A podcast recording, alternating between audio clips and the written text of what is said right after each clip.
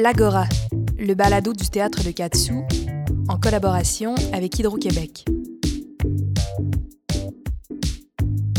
L'Agora, ce sont des entretiens entre le directeur artistique du théâtre de Katsu, Olivier Kemed, et des artistes invités dans le cadre de la présentation de leur spectacle.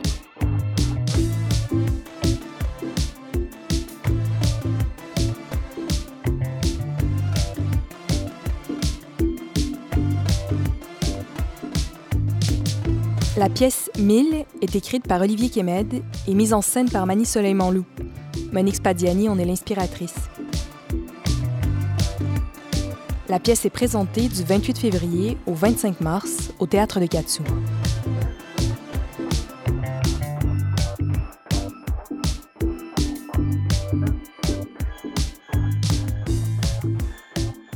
Tout commence par une voix entendue à la radio.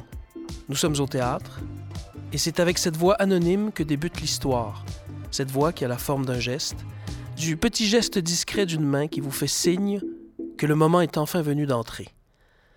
Pour parler d'une vie, il faudrait peut-être commencer par parler des mille instants où celle-ci nous a déjoués, où de la fiction est entrée dans le réel.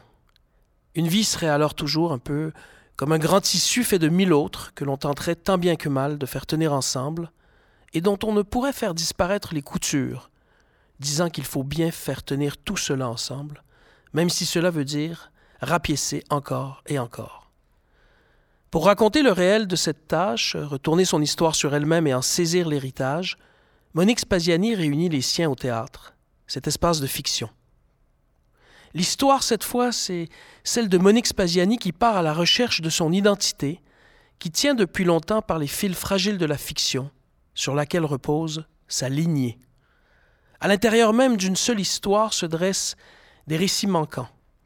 Pour la reconstituer, des traces ont été laissées ici et là qui nous attendent, comme autant de petites lumières clignotantes qu'il faudra à son tour éclairer pour comprendre l'histoire de ce que l'on est devenu.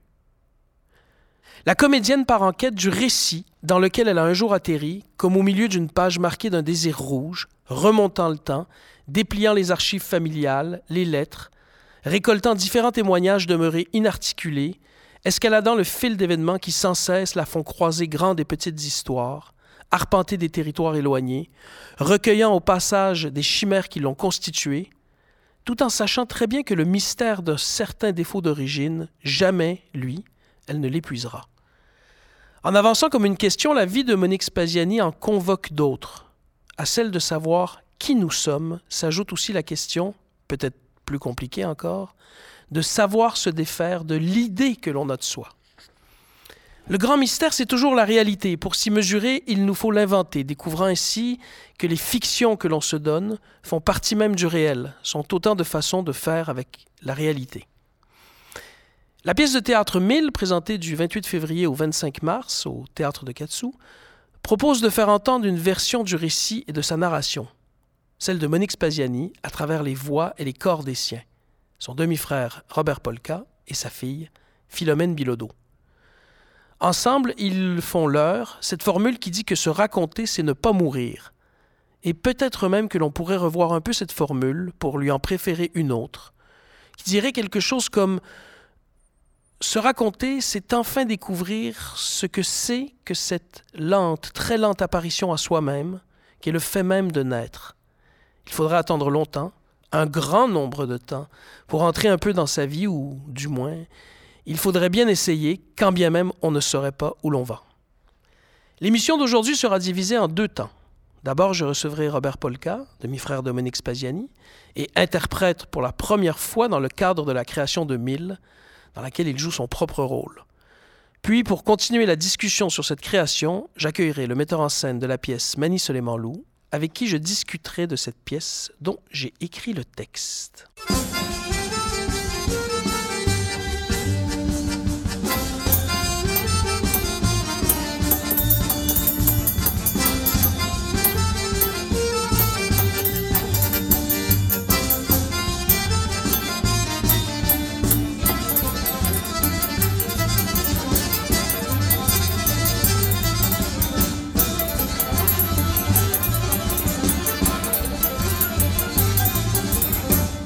Robert Polka, c'est ta première fois que tu enfiles les habits du comédien professionnel tout en conservant ton propre nom et que tu montes sur les planches pour raconter, aux côtés de Monique Spaziani, l'histoire de ton père, qui a vécu une passion avec la mère de Monique Spaziani.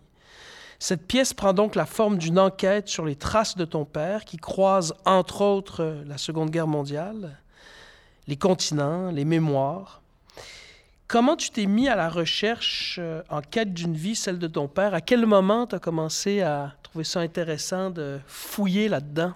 Ah, ben moi, j'ai commencé vraiment quand euh, ma conjointe était enceinte avec notre premier enfant. Elle était probablement six mois enceinte et j'avais déjà regardé un petit peu, mais c'était vraiment dans, dans le sens bon, je vais aller voir c'est quoi exactement. Et maintenant, avec l'Internet, euh, tu sais, avant, avant, tu sais, on pouvait pas vraiment faire les mêmes recherches, mais maintenant, je pouvais. Fait que j'ai commencé à creuser, voir toutes les, euh, toutes les petites affaires. Euh, et tu commences à, tisser le fil entre les, tous les liens.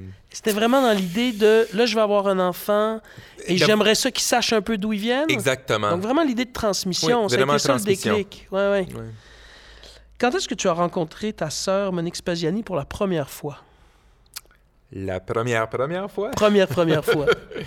Euh, la première fois, euh, j'avais 10 ans.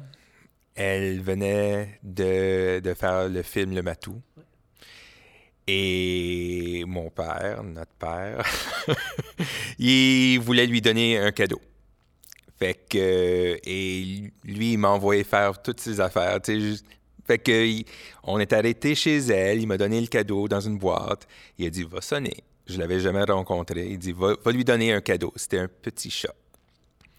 Par euh, référence au film Le Matou, d'après euh, l'œuvre euh, de Yves Beauchemin. Est-ce que, quand il dit ça, euh, il dit c'est, c'est, ta demi-sœur. Euh, oui, oui, je savais. ça, tu savais? C'était clair, je, je savais c'était qui. Euh, je me rappelle pas si je savais avant, s'il me l'avait déjà dit. Mais tu sais très bien quand tu vas voir cette femme-là. C'était transparent, oui. Mm. La deuxième fois, c'est en 2018, 2018, quand Monique prend contact avec toi. Oui. Est-ce que tu t'attendais à ce qu'un jour elle prenne contact avec toi? Ben écoute, euh, comme tu as dit, c'est la première fois que je fais du théâtre professionnel. J'ai étudié en théâtre, euh, mais en anglais. Fait que c'est un autre défi de faire ça en français. J'ai travaillé longtemps en cinéma. Donc, pour des années, je savais elle était où, je savais, mais je me suis dit.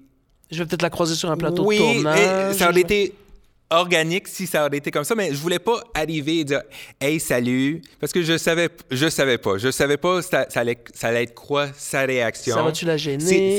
Si, si, ça l'intéressait vraiment, que notre lien ou non. Donc, je me suis toujours. Et aussi, le fait qu'elle était comédienne, je voulais pas rentrer et dire OK, moi, je travaille en cinéma, que c'était comme ben, je m'accroche à elle. Des, des affaires vraiment. Euh, ridicule comme ça. Quand Monique te propose ça, euh, ce projet, et puis le fait d'embarquer, est-ce que ça te semble tout naturel ou tu es complètement déstabilisé par cette proposition? Je suis pas le genre de personne que des affaires me déstabilisent. Donc j'ai dit, hey, pourquoi pas? Euh, dans le fond, elle a dit que Mani était, elle avait trouvé l'histoire assez intéressante, qu'il voulait faire quelque chose. Et on s'est rencontrés les trois et il a dit hey, Est-ce que tu aimerais embarquer? J'ai dit Pourquoi pas? Tu avais donc un metteur en scène, Mani Soleiman qui était complètement allumé à l'idée euh, de cette, euh, de cette réunion-là. Est-ce que Monique a l'idée à ce moment-là euh, déjà qu'il y aura sa fille, Philomène Bilodeau, qui est diplômée en théâtre à Saint-Hyacinthe, sur scène, ou ça, c'est apparu par la suite? Par la, suite, si je me rappelle bien, oui, par par la suite. Comment t'expliques, et ça c'est quelque chose de fascinant, c'est quand même une histoire, euh, l'histoire de ton père qui est aussi euh, euh, parsemée de, j'allais dire, oui, de tragédies et de moments vraiment particulièrement difficiles. Mm-hmm. Mais vous, comment vous l'abordez? Il y a une espèce de, de détente, de, de, de, plaisir aussi, comme tu l'as très bien dit.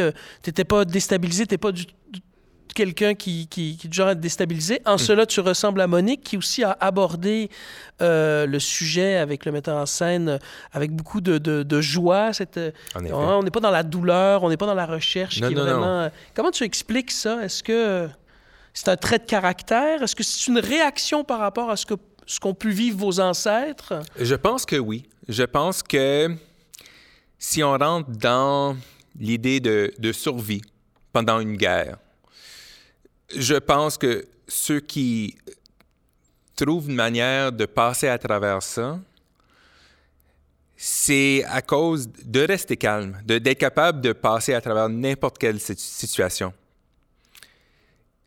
sans, sans fuir, simplement de trouver son chemin et pas avoir peur. Je pense que ça, ça- c'est vraiment un trait de caractère que ça, ça se transmet, j'imagine. Émile, ton père, Ouais. Dominique, vous a, vous Ouais. a relégué euh, malgré, Et, euh, malgré et tout. honnêtement, je le vois dans mes enfants aussi. Ouais. Donc, ça, je sens que c'est. Tu joues donc, on l'a dit, dans cette pièce ton propre rôle. C'est la première fois que tu agis à titre de comédien professionnel. Oui. hein? Tu as joué évidemment joué. lors de tes études. Comment, euh, comment tu trouves Alors, l'expérience pour l'instant, euh, on, est, on est en salle de répétition, mais, euh, mais comment tu trouves ça? C'est c'est intéressant. Euh, ça, je dirais pas si ça fait peur. Ça revient à, comme j'ai dit, la langue aussi. C'est c'est une autre affaire complètement. Je suis habitué à jouer en anglais.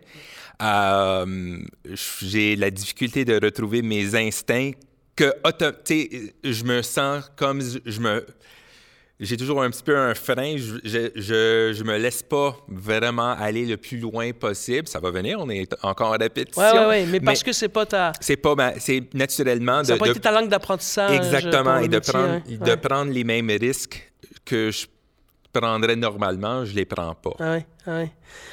Qu'est-ce que ça change pour euh, ta vie à toi, euh, j'allais dire au jour le jour, ou en tout cas Oui. euh, dans ce que tu apprends sur l'histoire de ton père ou de la manière dont on la travaille sur scène? Est-ce que, c'est, est-ce que ça modifie ton rapport aux souvenirs de ton père? Ça modifie pas nécessairement. C'est, c'est plus, je pense que ce qu'on avait, qu'on a fait,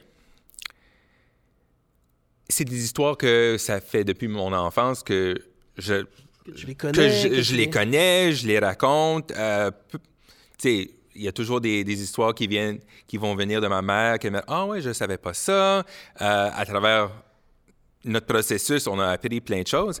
Mais euh, tout au long de, tu sais, pendant la- ma vie, j'ai, je me suis toujours dit, est-ce que c'est vrai ces histoires-là? Parce que c'était quand même un homme qui était bon à raconter des histoires et tu dis jusqu'à quel point c'était vraiment Ça, euh, c'était c'est- vraiment ça?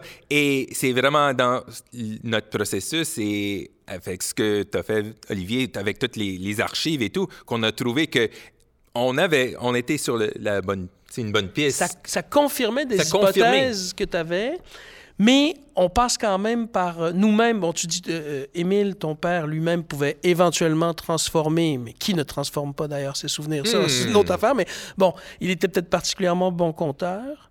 Et nous, on continue, on transforme ça par votre interprétation, par mon écriture, par la présence de la fiction. Qu'est-ce que ça crée chez toi de, de fictionnaliser puis de, de- de- de modifier quand même Oui. euh, certaines euh, histoires, certains souvenirs? Souvent, ça, ça dépend, ça dépend quel souvenir. Des fois, des fois, je me dis c'est drôle. Des fois, il y a d'autres moments où je me dis ah c'était pas comme ça. Et il faut quand même se détacher parce que quand même on fait du théâtre. Fait que c'est de se détacher, de dire ok c'est correct, c'est On joue le jeu. On joue le jeu. C'était pas comme ça, mais euh, c'est tout dans, dans le but de, de- de raconter une histoire qui est intéressante pour euh, une pièce de théâtre. Euh, et on peut pas tout mettre non plus.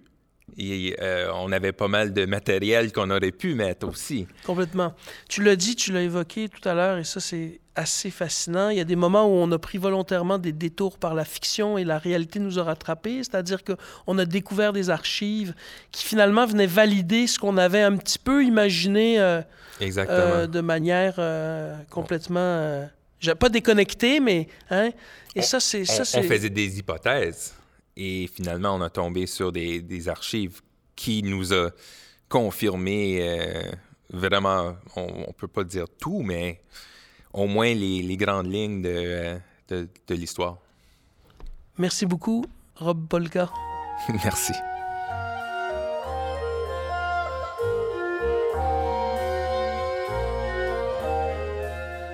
Moi, mes origines sont claires. Émile est mon père. Officiel, déclaré, ressemblant, pas de doute. Pour le reste, par contre, c'est assez compliqué. Un de mes premiers souvenirs d'enfance avec mon père, c'est une marche en forêt. On est juste tous les deux. Lui, il regarde partout. Devant, derrière, sur les côtés, il se retourne sans arrêt. Dès qu'on entend un bruit, puis on s'entend, il y en a des bruits dans une forêt, il sursaute. Puis un moment, il s'arrête.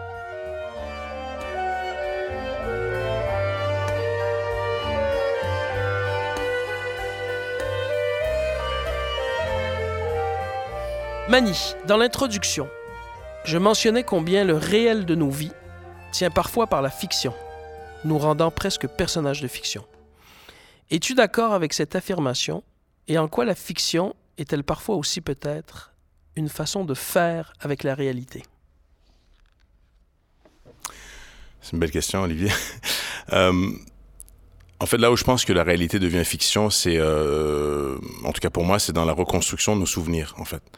C'est-à-dire où, à partir du moment où tu penses à, toi, à ta vie, à, ce qui reste, aux traces du passé, c'est là où, ces fragments du passé se transforment, se modifient, se bonifient, euh, se dramatise, euh, change de couleur, de texture, d'odeur, et finalement se transforme en quelque chose qui n'est pas réel, alors que dans ton corps, tu as l'impression d'avoir vécu ces souvenirs-là. Puis je pense que dans cette pièce-là, c'est par là qu'on est passé, en fait, de transformer cette réalité-là, ces, souvenirs-là, euh, euh, les traces du passé, des photos, et de les, se les re-raconter, et donc finalement de les réécrire, de leur redonner une autre voix, un autre ton, une autre réalité, et tranquillement les transformer en fiction. Est-ce que selon toi, ça libère de savoir d'où l'on vient? Est-ce que la vraie libération passe plutôt par le droit de s'inventer? Um, je, je, dirais que ça dépend euh, des moments. Euh, je pense que les deux sont possibles.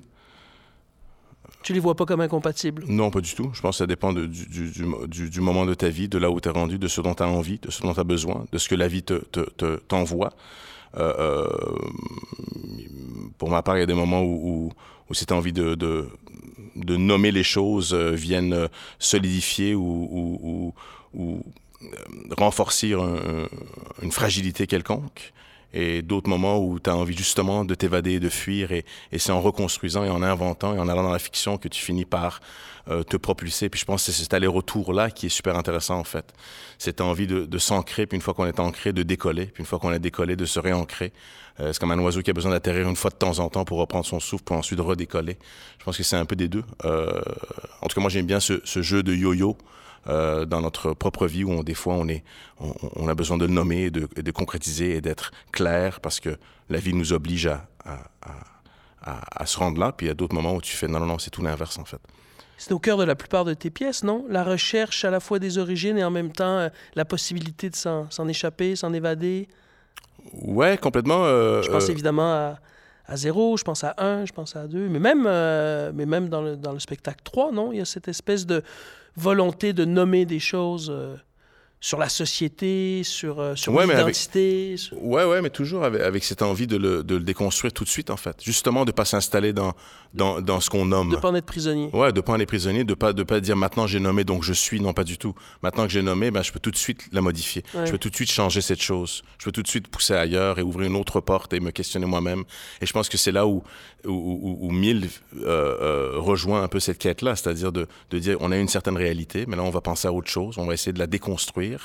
Et, si on passait, nous, comme spectateurs, comme citoyens, en fait, à, constamment déconstruire et à re-questionner cette chose qu'on fige, qu'est l'identité, ou notre appartenance à une langue ou à un lieu, et qu'on réalise que c'est plus complexe, euh, qui, qui, plus kaléidoscopique, plus multiple, mais forcément, euh, ça laisse la place à l'autre.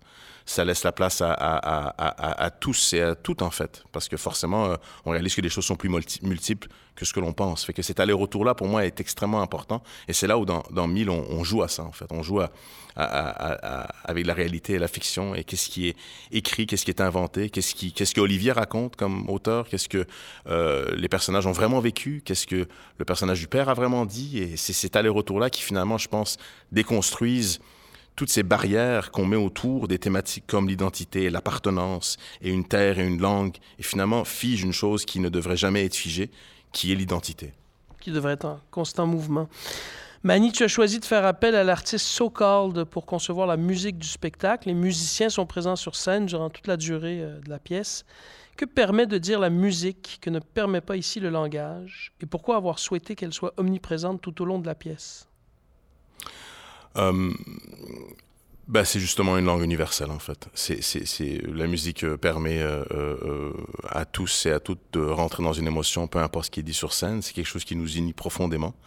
Euh, moi, j'ai été bouleversé par des, de la musique dont je ne comprenais pas euh, des un paroles, seul un seul mot, euh, mais je me retrouvais en larmes. et je sais que ça peut être la même chose pour quelqu'un à ma droite qui vient aussi d'ailleurs, et finalement, on se retrouve face à, à, à, à, des, à une vibration en fait qui est, plus, fort que les mots, qui nous sort de notre tête et qui rentre dans le ventre, en fait. Et, ça, pour moi, c'était important.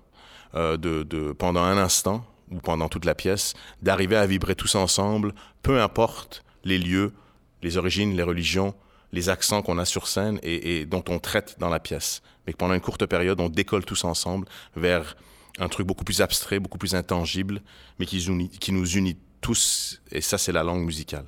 Et So-Called, pour moi, euh, euh, outre le fait que c'est un artiste montréalais euh, juif, euh, amène aussi une folie, en fait, une, une particularité dans sa façon d'aborder ces thématiques-là de jouer avec la judéité ou, ou ces sonorités-là ou la musique dans la pièce, qui est présente dans la pièce, absolument. découvre effectivement ces origines-là. Absolument, euh, euh, mais toutes les origines en fait. Lui-même, il s'amuse constamment avec ce qu'il est, d'où il vient, sa réalité, sa tradition, où il est ancré. Euh, euh, physiquement et émotivement. Euh, il y a comme un, il, s'amuse tout le temps avec ça. Je trouve ça important de donc amener cette langue-là qui est universelle, qui est celle de la musique, et en même temps, de par la folie de, de So Called, s'amuser avec ces thématiques-là aussi. Est-ce que tu as l'impression de, participer à résoudre certaines énigmes, peut-être pour certaines plus existentielles ou consolatrices, par ton travail théâtral? Est-ce que ça amène une consolation? Peut-être. Mais je, je, je pense. En fait, je dirais jamais que je participe à ça.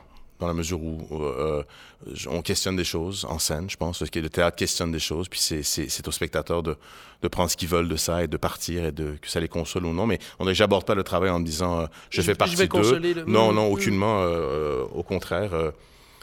Je, je pose la question parce que c'est souffrant pour certains ou pour nous à certains moments la recherche des les origines. Est-ce que tu penses que si tu n'avais pas le théâtre dans ta vie, euh, ces questionnements-là auraient été plus souffrants ou moins? Je sais pas. Hein? Ouais, peut-être euh, euh, peut-être moins. peut-être. déjà, les questionnements n'est pas souffrant. Il je suis pas dans un questionnement souffrant. je suis dans un questionnement comme moteur, en fait. qui fait avancer et non qui fait souffrir. Il n'y a pas de nœud à dénouer ouais. ouais. pour être mieux. Pas la recherche, évidemment, d'une lumière. Non, non, aucunement. C'est tenter de garder une distance pour mieux réfléchir collectivement à ces thématiques-là, pour peut-être, si quelqu'un le sent ou ressent quelque chose dans, dans, ce qui est mis en scène, une forme de libération, tant mieux. Euh, mais mais, mais j'espère ne pas aborder ce travail-là, euh, que ce soit avec Mille ou mes propres créations, euh, avec cette envie-là de donner des réponses. Je pense que le danger est là, en fait c'est de tout le temps vouloir circonscrire ou, de donner des réponses par rapport à quelque chose qui a euh, 8 milliards de réponses, qu'il y a encore plus de réponses qu'il y a d'êtres humains, parce que c'est quelque chose qu'on ne devrait pas... Euh, euh, une question à laquelle on ne devrait peut-être pas même pas répondre, mais la garder sans arrêt ouverte cette questionnement, ce questionnement-là, cette question-là, et de poursuivre sans arrêt, euh, et, que chaque question mène à une autre question, à une autre, question, et tant qu'on cherche pas une réponse, je pense que c'est là où on va être libre de quelque chose. Euh, en tout cas, pour moi, tu vois, j'ai dit encore une fois, je dis on va, mais j'ai même la misère à dire on va, peu importe, moi je vais. Ouais. Euh, et je pense ouais. que, euh, voilà, c'est. Avec quand même une intuition que ça. ça produit un écho, évidemment, chez, chez, plusieurs personnes. Euh, c'est une histoire qui, qui, qui revisite un, passé. On est, on est dans l'évocation de, souvenirs. On, on, est sur euh, un personnage, j'allais dire principal, en tout cas, un personnage qui est mort depuis de nombreuses années. en quoi cette revisitation du passé, selon toi, aide à penser, et est-ce que ça aide à penser notre présent et évidemment notre futur? Ouais, je pense que dans, notre cas, en tout cas, dans, ce qu'on est en train de créer là, euh, ça nous permet de, remettre euh, les pendules à l'heure, en fait, de, se replacer euh, dans l'histoire, de se replacer dans une lignée, de comprendre d'où on vient, pour mieux comprendre où on est, pour ensuite mieux construire la suite, ou mieux accepter aussi que la suite risque d'être incertain, mais en, mieux analysant les, les, espèces de, de de comment dire les, les, les, accidents de parcours du passé, ben forcément ça, ça va peut-être nous nous permettre d'accepter ce qu'on est en train de vivre présentement et de savoir que tout ça se construit sur une suite d'événements qui euh, malgré nous ou heureusement se reproduisent sans arrêt. Tu sais. Cette fameuse phrase de l'histoire se répète, ben on fait partie de cette espèce de, de roue constante qui tourne, et que j'ai l'impression que ça permet juste de se, de se replacer dans un contexte de savoir que ce qu'on vit là présentement, là où on se place à Montréal, ben Montréal est construit de communautés. Et ces communautés-là viennent de quelque part. Et ce quelque part-là ben, a vécu quelque chose dans l'histoire. Et peut-être qu'aujourd'hui, finalement, on est en train de reproduire, malgré nous, de façon peut-être moins intense ou euh, euh, autrement, des choses qu'on a déjà vécues collectivement, mais dont on a une amnésie, collective, dont on oublie des choses. Que je pense que nous, ça nous permet de se replacer dans un cadre beaucoup plus large et de se sortir un tout petit peu de son moi pour voir dans, dans quoi on s'inscrit collectivement. Donc, je pense que ça aide un peu, pas pour donner de réponse, mais à voir plus clair, en fait. Tu dois faire la jonction dans ce projet-là entre, euh, évidemment, l'histoire de Monique, la présence euh, de son frère, de Rob Polka sur scène, de sa fille. Donc, il y a cette, cette famille-là, c'est assez particulier. On a, dans le cas de Rob, une première fois sur une scène professionnelle tu, euh, tu as convié un auteur, euh, en l'occurrence euh, moi, et toi-même, on le voit, on t'entend, et tu as des choses à dire aussi sur lesquelles tu veux réfléchir, qui t'appartiennent, mais aussi que tu partages. Comment concilier, est-ce que c'est pas un mince défi, comment concilier toutes ces, ces données-là qui, qui, on le voit bien, t'excite aussi. Je pense que c'était une volonté de, de, de, de, ramener ces différentes facettes, mais est-ce que c'est quoi les obstacles aussi que ça peut, ça peut euh, provoquer? Euh... J'ajoute à ça les musiciens qui disent aussi, Absolument. dit quelque chose, a une vision aussi à la fois du récit et, et, même de, de, de, de, sa propre, de ses propres origines, etc. Oui, ouais, ben, je pense que le, défi principal, c'est pas de se perdre dans... Euh, c'est d'essayer de trouver un, espèce de terrain euh, euh, commun, un genre de iCloud collectif, un espèce de, nuage de, qui, qui, regroupe tout ce dont on a besoin pour créer ensemble. C'est-à-dire que le, plus grand défi, c'est de se tasser de son propre chemin, en fait de laisser euh, ses propres envies ou ses propres euh, lubies, manies, euh, peurs de côté pour le bien-être d'un projet plus large. c'est ça qui m'excite et qui m'effraie en même temps, c'est de tenter de retrouver collectivement, chaque individu qui est présent dans une salle, un terrain commun qu'on nourrit tous pour le bien-être de cette chose-là. C'est quand même un peu une métaphore de notre société, right? C'est-à-dire qu'on se tasse un tout petit peu du chemin, qu'on tasse le jeu du chemin pour un nous collectif. Alors que l'époque fait l'inverse l'époque fait en sorte que le jeu est peut-être devant le nous. Euh, avec raison, euh, à cause de l'histoire. Mais là, on dirait que ce, changement de paradigme-là, de faire, ben, et si je m'efface un tout petit peu pour un autre... Une, une notion d'effacement. Oui, s'effacer un tout petit peu pour un projet autre, qui est là, artistique, théâtral, dans un, dans un lieu qu'on connaît, euh, avec des barèmes qu'on... Il y a quelque chose de, de plus rassurant, mais c'est ça, en fait, le gros défi. C'est de, c'est de, se, de s'effacer un tout petit peu, mais de nourrir un projet collectif. Et, c'est jouissif quand, on y arrive, quand soudainement dans une salle de répétition, tout le monde comprend Ah là, ça c'est peut-être trop de moi et pas assez du nous. Et cette espèce d'aller-retour-là entre comment je m'implique dans une création ou dans un projet, qu'elle soit théâtral ou social, jusqu'où est-ce que je peux m'impliquer sans m'imposer? Ou jusqu'où est-ce que je peux m'imposer sans freiner? Ou, euh, un geste politique, hein? Je pense que oui, euh, absolument. Ou en tout cas, mais social. Oui, ouais, complètement. Puis même, euh, même ce qui se passe dans la salle, dans une salle de théâtre, je, je, le répète souvent, hein, même ce qui se passe ici reste politique. Je ne, sais, je ne, connais pas d'autres lieux euh, à Montréal, mettons, où, tous les soirs, dans 10, 15 lieux, il y a 150, 200, 2000, 800 personnes assis côte à côte, face à face, dans le silence, sans téléphone, à réfléchir, à discuter, à philosopher, à rire, à pleurer, à écouter, à ne pas être d'accord, à être choqué. Ça existe peu maintenant, ces, endroits-là de, communion. Fait que pour moi, il y a un geste politique à la base. Fait que si en plus, nous, comme comme, comme, euh, créateur, de, ces moments-là, hmm. euh, ben, il y a forcément une responsabilité sociale où on se dit, ben, on a un moment où on est collectivement ensemble, puis on doit créer un objet qu'on offre ensuite, ou qu'on partage, ou qu'on construit, qu'on continue d'écrire avec les spectateurs. Euh, donc c'est un peu ça qui, qui m'allume beaucoup. Merci beaucoup, Mani. Merci, Olivier.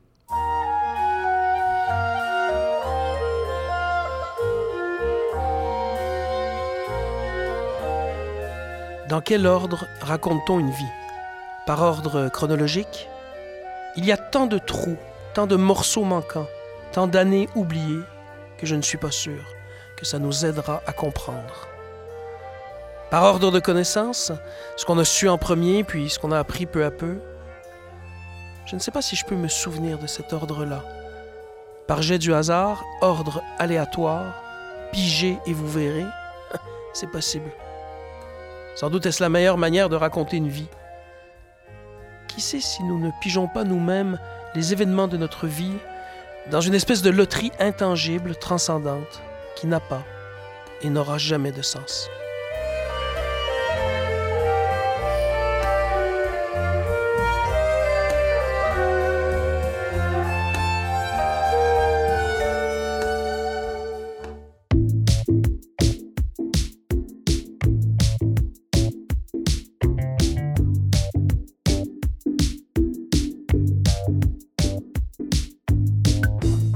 L'Agora, un balado du théâtre de Katsu en collaboration avec Hydro-Québec et Magnéto.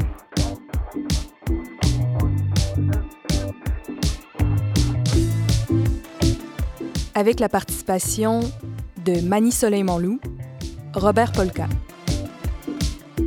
Musique, Sokal.